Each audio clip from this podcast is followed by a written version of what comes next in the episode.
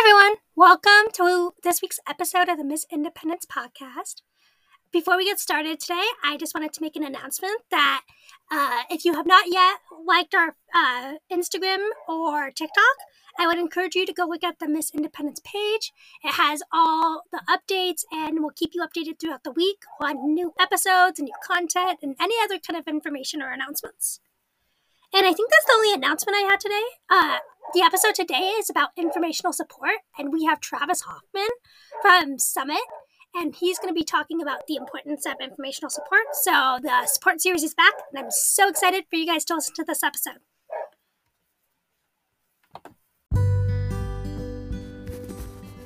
Do you ever feel like you're unseen or unheard because of your disability?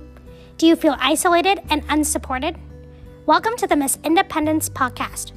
From questions about chronic illness to doctor's appointments, dating, advocating for yourself, this podcast should provide information about the odds and ends of life for someone with a disability or chronic illness. We will talk about many different topics that I hope you can use as a resource to make your life better.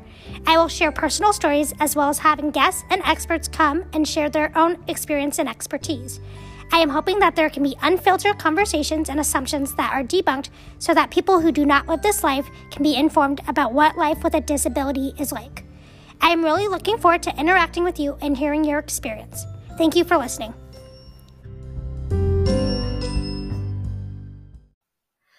Hi Travis, how are you doing?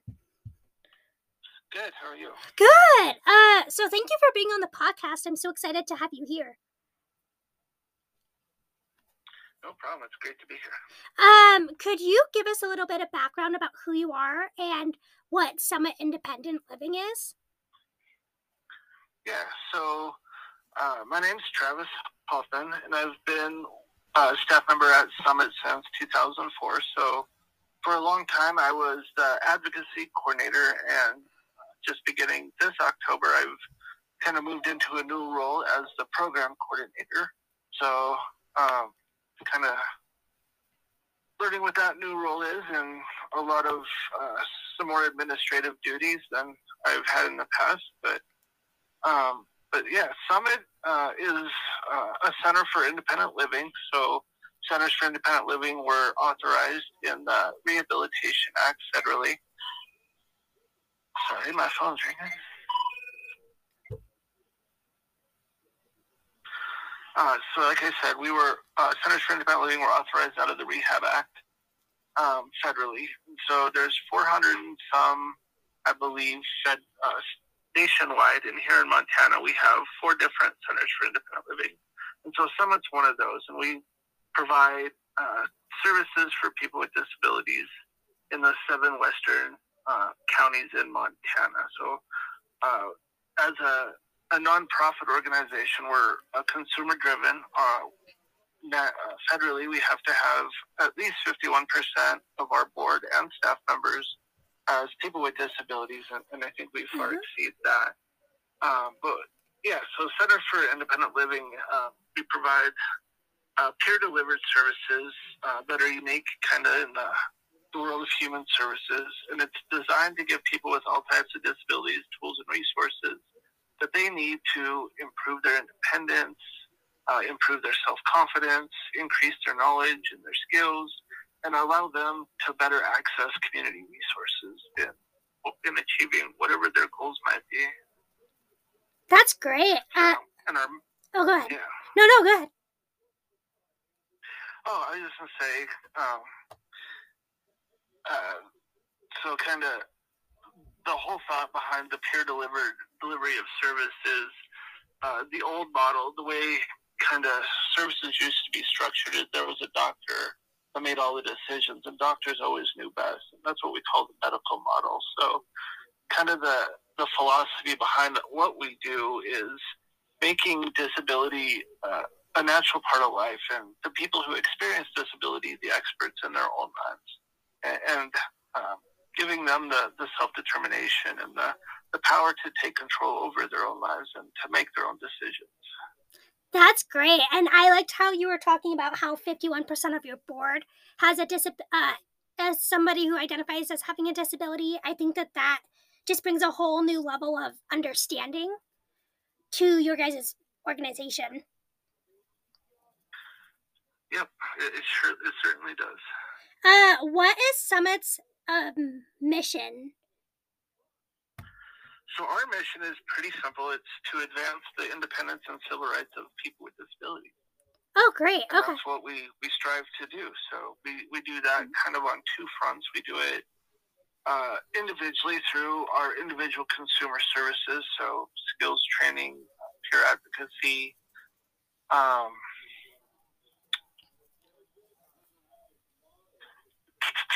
uh, self advocacy, um, uh, transition services. Um, yeah, so there's five core services that we provide. Was right. Oh, the, the fifth one would be information and referral. So all of our services, uh, uh, oh, yeah, all of our services. So in order to be eligible to like be a consumer, you have to have a disability, with the exception of information and referral services, and that's available to anybody, family members, people with disabilities, community members, organizations, governmental entities, uh, things like that. And then on the second uh, front, uh, where we really try to pursue our mission of advancing civil rights, is uh, doing systemic advocacy. So lobbying during the legislature to uh, pass bills that will improve or put in place programs that meet the needs of people with disabilities, whether it be uh, Medicaid related, um, uh, job related, uh, economics related, uh, or um, even like parking related with accessible parking laws and different things like that. Like disability doesn't just touch on one area of somebody's life. Disability is a part of somebody, and they experience every every part of life that everybody without a disability experiences. And so disability is everywhere. So we need to ensure that education is accessible and, uh, attainable, uh, housing, transportation, healthcare, uh, you name it. Like um, we're we're we're always striving to improve service systems in all areas of life to make them accessible to and usable by everyone, including people with disabilities. So. That's so great. And I think that that's such a great holistic approach that you guys have a wide range of areas in which you want to help people. Because, um, and not that it's um, necessarily a bad thing, but sometimes organizations can only help individuals with a disability in one specific area. So it's really cool that you guys are able to encompass all the aspects of a of life for everyone. And that's where like a lot of our core service or what our core service of information and referral comes is like we're not able to provide those direct assistance benefits a lot of the time and so that that's where if, if you if somebody reaches out to us we're able to connect them to those more narrowly focused uh, benefit programs like low income energy assistance or SNAP benefits or Medicaid or um, uh, uh, paratransit services, things like that. Um, that somebody who may be new to disability or maybe new to an area um, or might be transitioning um, from high school into adulthood and, and looking to take more control over their own lives, maybe hasn't been taught about or aren't aware of. So that's a, the, one of the great things about uh, a Center for Independent Living is just being able to assist people through those processes um, to to better their own situation and help them pursue their own goals. That's so great. Um, and how long did you say? You said you've been in the com- with the company for two thousand since two thousand and four. Yeah, so I've been a staff member since 2004, and uh, I became a peer advocate in I think 2002. Okay. Um, while I was going to school at the university. So that's amazing. Been with the company for a while. Uh, what kinds of activities and events do you Summit put on throughout the year for both um, their the community as well as the participants in the program? So it varies from year to year. Mm-hmm. Um, we try to do some skills training classes. We partner with uh, the Rural Institute and the Montana Disability and Health Program to uh, carry out classes like living well in the community, uh, working well. Um, we also, in the past, have offered a it's called a WRAP class, W R A P, Wellness Recovery Action Planning. um, is geared kind of towards uh, people being able to uh, plan for uh, mental health crises, things like that. We also have a secondary location here in Missoula called Base. It's located in the old warehouse mall, and they do uh, several activities, and it's for it's all ages, all abilities, all the activities are. So they do uh, things like all abilities yoga, um, some role playing games, and uh, game nights where they uh, get together and do role playing games like Dungeons and Dragons, or they can do board games, video games, whatever people want to come in and do. Um, it really allows people that haven't gotten out or had the opportunity to go out and socialize to to do so. Um, we have a uh, right now we, we have a Christopher and Dana Reeves Foundation grant that's funding some activities over there as well, like the, the yoga group, the role playing games group. We also have an art group, hmm. and then we have a, a base film extravaganza group. Uh, they're filming uh, some short films that'll uh, be shown at the Roxy, I think, in December. Ooh. They also finished a, another round that we did a, a film festival. Uh, I think it was Camp Horror Film Festival at the Roxy in in August, so that was pretty fun. Oh, that's and then the really other cool. program under the Christopher and Dana Reeves uh, grant is uh, it's called CHEW. It's cost cost effective healthy eating workshop, and so we've been doing that virtually over Zoom. But that's been a fairly well attended program, and we had originally started that program under a Gallagher Foundation grant, so it's been pretty successful. Well, could um, you? Oh, go ahead. Sorry. Oh, you go ahead. I was just gonna say, could you give us a little bit more information on the CHEW program? I've never heard of that. That sounds really interesting. On the CHEW program? The um Eat Well. Yeah, so mm. it was oof, right before the pandemic hit. We had applied for a grant through the Gallagher Foundation to kind of hold some in-person uh, workshops to kind of uh, teach them basic cooking skills, and we were gonna do it like with uh, Instapots, like uh, show people how to uh, do some meal planning and cook some quick, healthy, inexpensive meals with the Instapot that they could uh, maybe like prepare meals like once a week or however often they wanted. Mm-hmm. So we were able to get that grant, and we um, right when we get went to get started, um, COVID hit, everything shut down, so we weren't able to do it in person. So we proceeded to do them all over Zoom, and uh, it actually was pretty successful. So people just getting on Zoom, and we'd have have a facilitator cooking a meal, and everybody else could uh, cook along with them if they wanted, or they could just observe the, the recipe and whatnot. Went out ahead of time so people could get their ingredients and whatnot.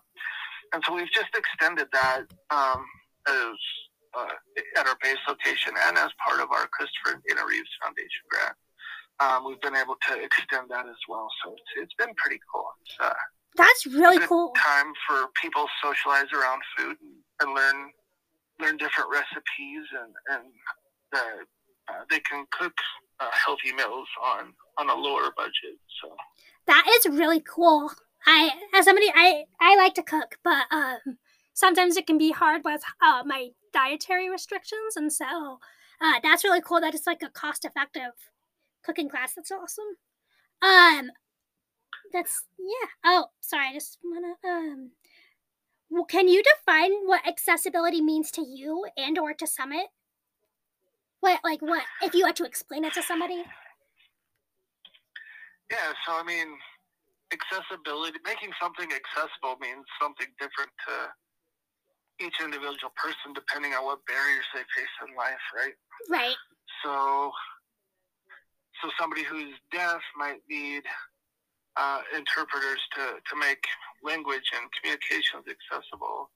Um, somebody who's blind um, may need a guide dog or a white cane and the environment to be conducive to be able to use those adaptive devices. And somebody who uses a wheelchair might need curb ramps and ground floor entries at the door uh, at businesses and, and other buildings. So I, I think accessibility isn't one thing, but I think when we try to advocate for accessible or accessibility, we try to approach it from a, a holistic uh, perspective where we're not just advocating for wheelchair access, or we're not just advocating for access for people who are deaf or who are blind. We're, we're really trying to, to look at the environment and make it accessible and usable by everybody. So whether that be uh, when you're looking at an intersection, curb cuts uh, for somebody who uses a mobility device,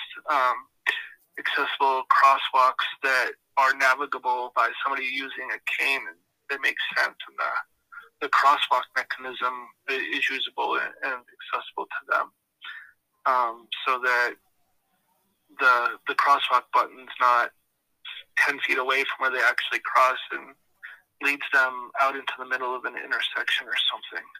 And a lot of it is um, just a lot of advocacy for safer devices in our environment, especially like if we're talking about intersections like the new craze is all about roundabouts. And so roundabouts mm-hmm. can be really tough for somebody who is blind to navigate. So just incorporating as many safety components in an intersection that might contain a roundabout that um, it can make it accessible, whether it be rapid flashing beacon um, that warns cars to uh, a pedestrian, uh, a multi-lane roundabout, which thankfully we don't have any in Missoula yet, but mm-hmm. making sure that they're signalized so that a pedestrian has uh, a means of being able to stop traffic to be able to, to cross multiple lanes at a roundabout. Uh, and making sure like the curbs are set up correctly so um, somebody doesn't think, oh, I'm crossing the crossing the street and they end up in the middle island. So I mean, there's just different things. And then when it comes to buildings, elevators, comes to communication, making sure language is accessible, um, it's understandable, making sure um, if somebody's going to read something electronically, a screen reader can read something. Um, making sure that complex language, uh, so like we always try to to use language that's kind of at an eighth grade level. Um, oh, okay. Just to make it make it more accessible, things like that. So but I mean, the question was define accessibility, and so. Mm-hmm. Or just like, how do you look at how? I would define it because it means different things to different people depending on what their barriers are. Right. And, and we're here to advocate for everybody. So. I really like that. I, I think that that's a great explanation though. And we um I have the I have a health communication certificate, so um we talk a lot about uh, making sure that information that's being provided to us, eh, or like the patient or the recipient, is um, understandable. So yeah, I, I think I've heard that um, back somewhere that it needs to be on eighth grade level as well. It's really cool. Yeah, and so yeah, I mean that's another thing that we've done recently. Obviously, with the COVID mm. uh, pandemic, when the vaccine started rolling out, everybody thought about people living in congregate care settings such as nursing homes, and the federal government contracted with Walgreens and um, what's the other drugstore? CVS. Yeah, CVS. I, I always get those two mixed up. So I, I was going to say Canva, but that's a, a, an image thing. So um, yeah, CVS and, and um, and Walgreens to provide those vaccinations, and so health departments really didn't think much about the population. Or like, well, what about those re- receiving in-home health care, like PCAs and stuff? And it, it, was really a bad situation to begin with because um, those individuals with disabilities and other health conditions that receive services at home were part of that priority one group, but they were kind of forgotten about. So we had to do a mm-hmm. lot of advocacy there, and then also making sure the the means by which people had to be able to to sign up for the the vaccination that those were accessible and that the health departments knew or implemented a, a mechanism to where people could request accommodations in the vaccine process. So even though we're 30 some years past the passage of the ADA, sometimes it's like it's a brand new law mm-hmm. depending on what the situation we're in is. So it's kind of it's frustrating sometimes, but um, yeah. Yeah, I think I that that's uh, some job security. Yeah, exactly right. Yeah, job security for sure. But uh, no, I think that that's an excellent point too. That when we implement any change on like a national level or like as a society or even I guess with the pandemic worldwide. It just has to kind of not restart the conversation, but um, re not even redirect uh, reintroduce the concept of ADA and accessibility.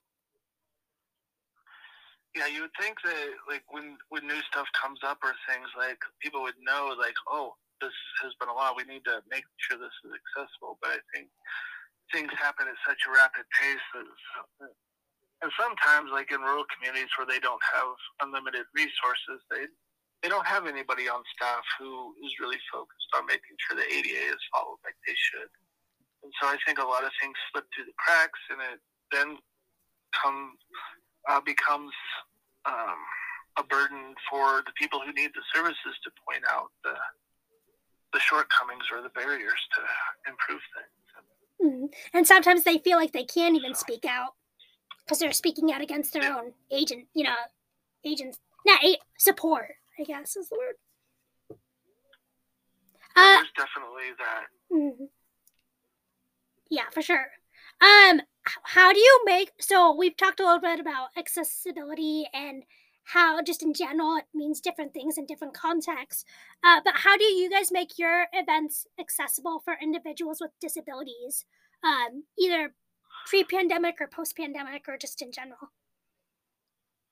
Yeah, so just in general, so there's a great great checklist. I think it's probably on ADA.gov. Um, anybody can Google it and look it up, like uh, meeting checklist or event checklist, ADA checklist. And so it, it gives some, some good pointers about um, putting on accessible events. Um, so what we do is one, make sure we're doing it in an accessible location. Two, making sure like any information that we're going to to put out there um, that people know who they can contact to receive accommodations or information in alternative materials.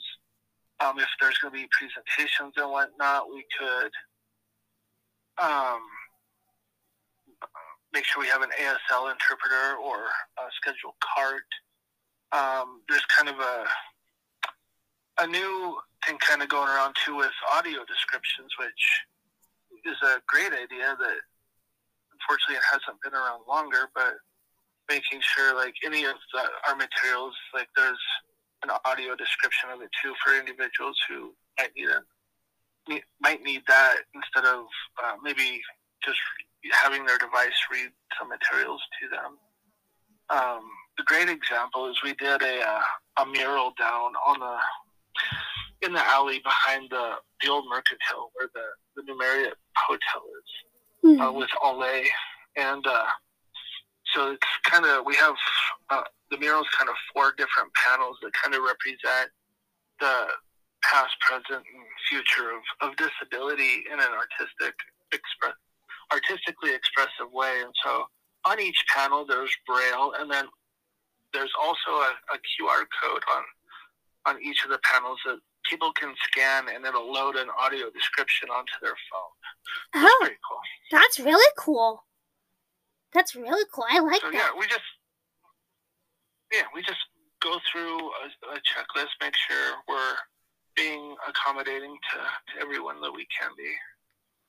Yeah. And we'll also uh, take personal requests for accommodations. Oh, that's cool because then people can come to the table with their own ideas about like what they see as something that can benefit them. Um, how do you, um, how to wrap up this part of the segment? How do you, how? Wow, I cannot talk today. How have you seen Summit develop over the last few years since you've been there? So Summit's kind of gone through a rocky road over the past couple of years. We've lost a couple of staff staff members, so we we lost our longtime program manager to a health issue they had to retire early. And then in 2021, we lost um, a couple more staff members, including our, our longtime executive director um, and our peer advocacy coordinator, who had both passed away that year. So we're kind of starting into a new phase. Um, we have a new executive director, Tammy Hoare, who's worked in the, the independent living um, I want to say field or area profession um, for quite a few years. She used to work over at the Center for Independent Living in Helena, mm. um, at Montana Independent Living Project, and then she was the director at the the center in Billings, living independently for today and tomorrow for a couple of years, and then um, she had been on the Disability Rights Montana board uh, when she was hired to become Summit's new executive director here in April or May of this year. So we're kind of on a new road and mm-hmm. moving forward and doing what we can do to to improve our services and make sure that we're uh, meeting the needs of the communities that we serve. So great, that's awesome. In the next segment, we're going to be talking about informational support. Well, thank you for all the information about Summit Independent Living. It was very interesting. Um, could you guys get, or could you give me an example of uh, and a definition of what informational support is, and an example of how you guys? I know we talked about it a little bit in the part one, but just a little bit more concentrated on informational support of an a, an example of that. Boy, I'm, this is the first time I've heard it. Like, I guess what I would say what I would interpret informational support as would be um,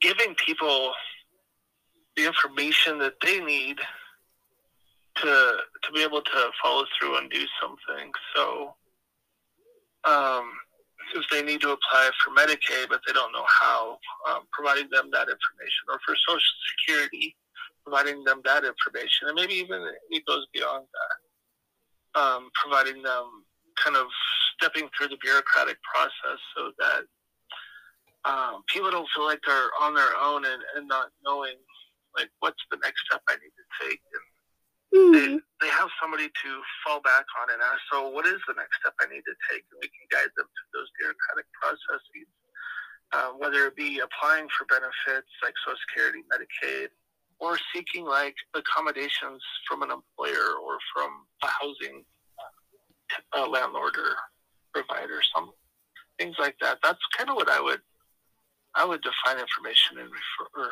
information. Yeah, no, I think that um, that's a advocacy aspect. Yeah, in our um, health communication class, we kind of just learned about um, the different types of support, and I think that Summit does a great job of informational support because you guys are providing resources and information to the community about what's available and accessible and what uh, what's their rights yeah. as well.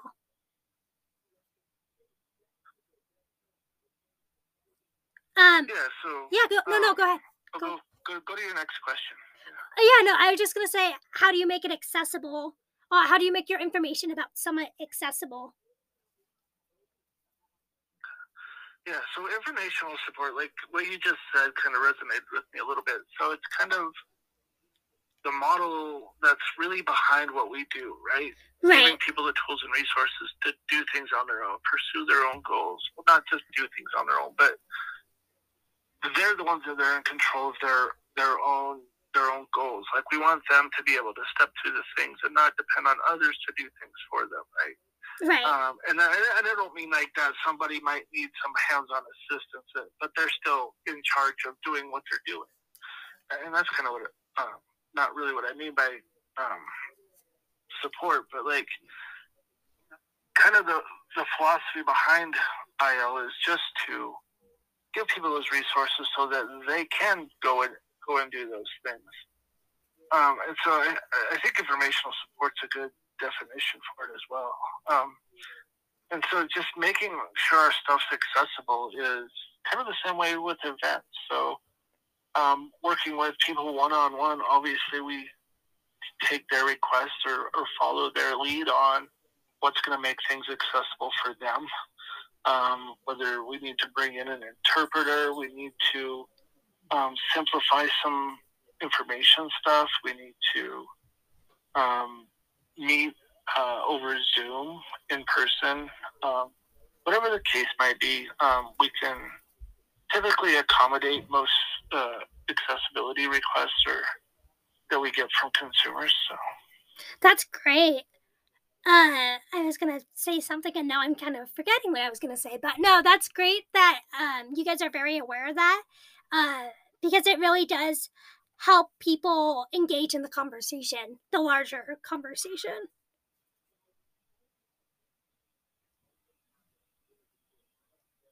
Definitely. Yeah. Uh, when implementing the tools like that information kind of uh, like when you're trying to get it out there for your consumers, uh, what do you consider um, to make sure that it's effective in re- reaching all the people that it needs to reach and making sure that information is accessible? So that's always the hard part, right? So anybody who does research knows about response rates and, and them being low typically. Mm-hmm. But um, but we try to go through a variety of channels to get information out. So like with uh, we, we do a, a, quarterly newsletter that we send out to a list. Um, we're moving to electronic, so if people want to sign up for our newsletter to receive quarterly newsletters and kind of monthly, shorter monthly updates, um, head to our website at summitilc.org. Um, there's a form on there to sign up. But um, we, we utilize newsletter, we utilize our website, we utilize social media. Um, and we also utilize our, like I said, we have, uh, we're moving to electronic newsletters. So that means we have uh, a list serve that we um, have a, a few hundred people on that uh, we can send information out to. And then we also have what's called an action alert system that we can send informational updates out to. And it's around 800 people who are a part of that.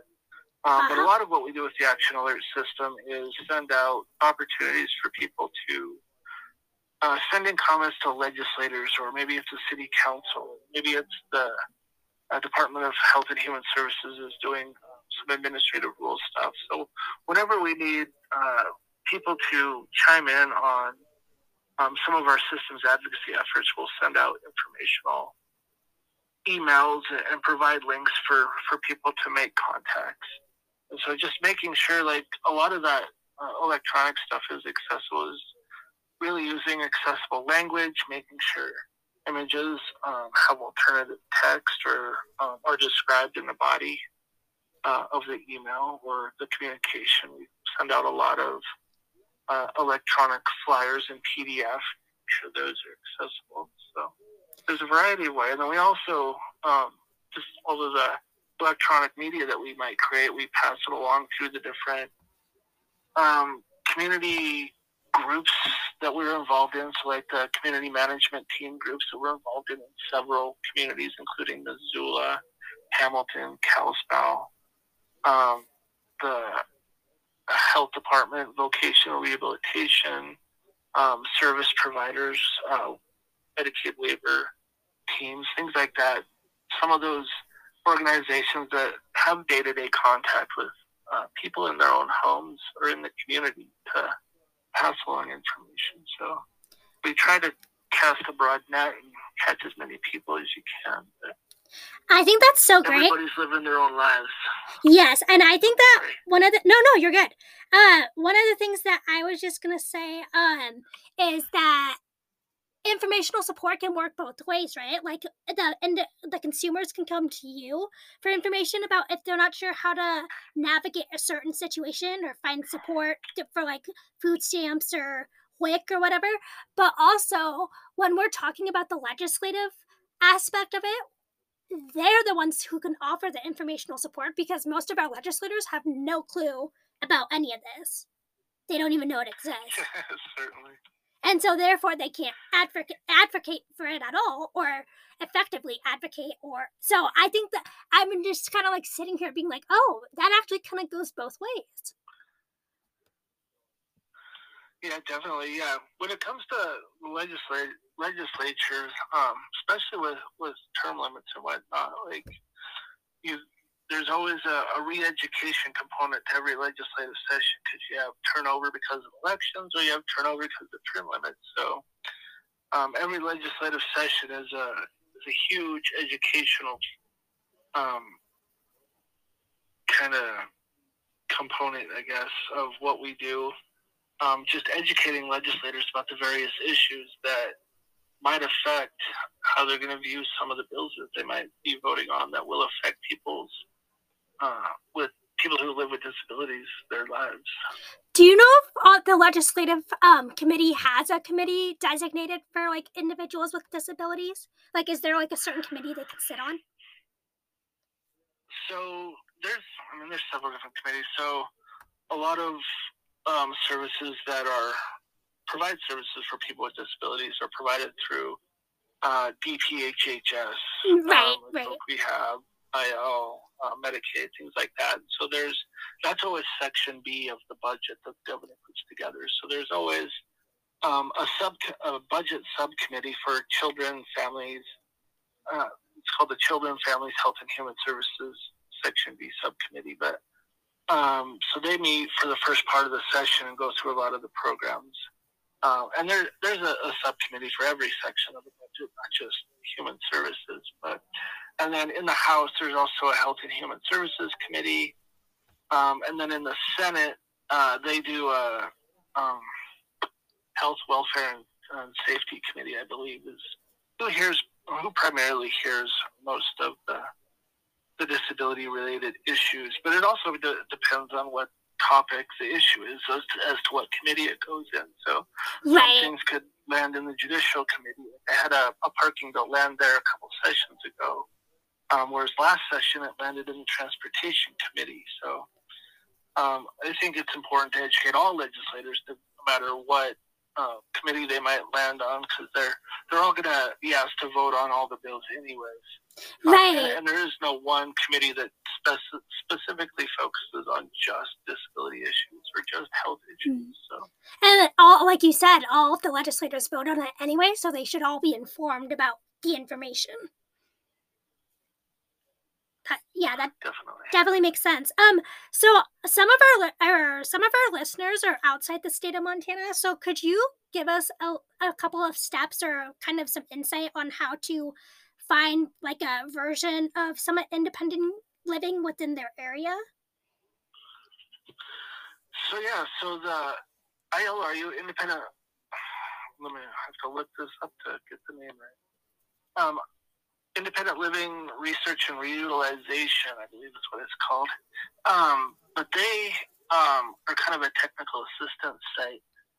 Yeah, so independent living research utilization project um, it's a great website to go to, or you can even go to like the National Council on Independent Living or the Association of Programs for Rural Independent Living to find out more about independent living. But on the ILRU website, um, you can search, I believe, by your address as to what the closest center for independent living might be to you. Um, like I said, there's hundreds across the nation. There's four in Montana.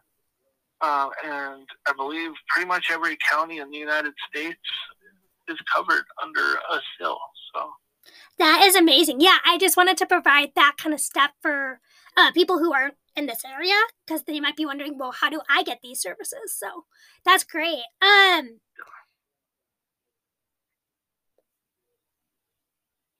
uh, how do you think informational support can be improved? Um, well, we still um, informational support can always be improved. It can always be. We're always running into barriers, whether it's information from local, county, state government getting put out that's that's not accessible, or um, businesses that um, maybe they don't know what their requirements are to put stuff out in accessible formats, or maybe um, they just don't do it. So there, I mean, every day people are still putting out information that's not accessible. So, I mean, that's just a something that we need to continue to advocate for until mm-hmm. the ADA is commonplace and people actually it's an everyday practice to say, oh, we need to make this accessible. No big deal. Um, people with disabilities are, are customers too. They go and spend money at your business. So uh, making sure that your materials are accessible to them is should be just standard business practices. Should be standard practice for health departments to make vaccine uh, processes accessible, or um, WIC, or whatever the program might be. Like Mhm. people, you're in the business of um, providing service to the public, and people with disabilities are part of the public. So Exactly. um, accessibility sh- accessibility should be an integral component of every service and program that that we all all do, whether it's a private business or a, a governmental agency or programs. Mhm. No, I yes, I agree because we're all part of the uh, community, and yeah, we're just as part of it as you guys are. Not uh, not you, you know, what I meant like other people without disabilities. Exactly. Yeah. Um. Do you have any fi- uh, I think that was my last question. I can't remember. Um. Did how? We already talked about that. I just want to make sure I'm covering everything. Um. Yeah. Uh. Do you have any final thoughts about informational support and uh, dealing with a disability or chronic illness, and why just it's important to have informational support, or just in general, any other final thoughts? Yeah, I think informational support is important because people need to educate themselves to do what is best for themselves. So if you're experiencing chronic health condition or any type of disability, really, or you just maybe saw somebody experiencing a, a barrier in the community, like I think people educating themselves is never a bad thing. Mhm. Um, like you said, we're all a community. We're all in this together. Together, we can have a stronger voice to make sure everybody's included. Mhm. Um, so I think just seeking out that information so you know where to go if you experience X, Y, or Z, um, whether that be you, know, you need to call a health, your healthcare professional or you need to know where you can call to get information about um, how to file a complaint against somebody or where you can go to apply for some employment supports or different things like that. I think it, it, it all starts with the individual. If we don't get the request for the information, we have nobody to provide the information to. So, Exactly. And I um, I think yeah. it all sta- it all starts with with everybody um, wanting to better their own situation and seek out that information. So, And I think that personally, for me, having that information and knowledge does kind of empower me because then I'm able to better make decisions. I just feel like it's an empowerment tool, personally, for me.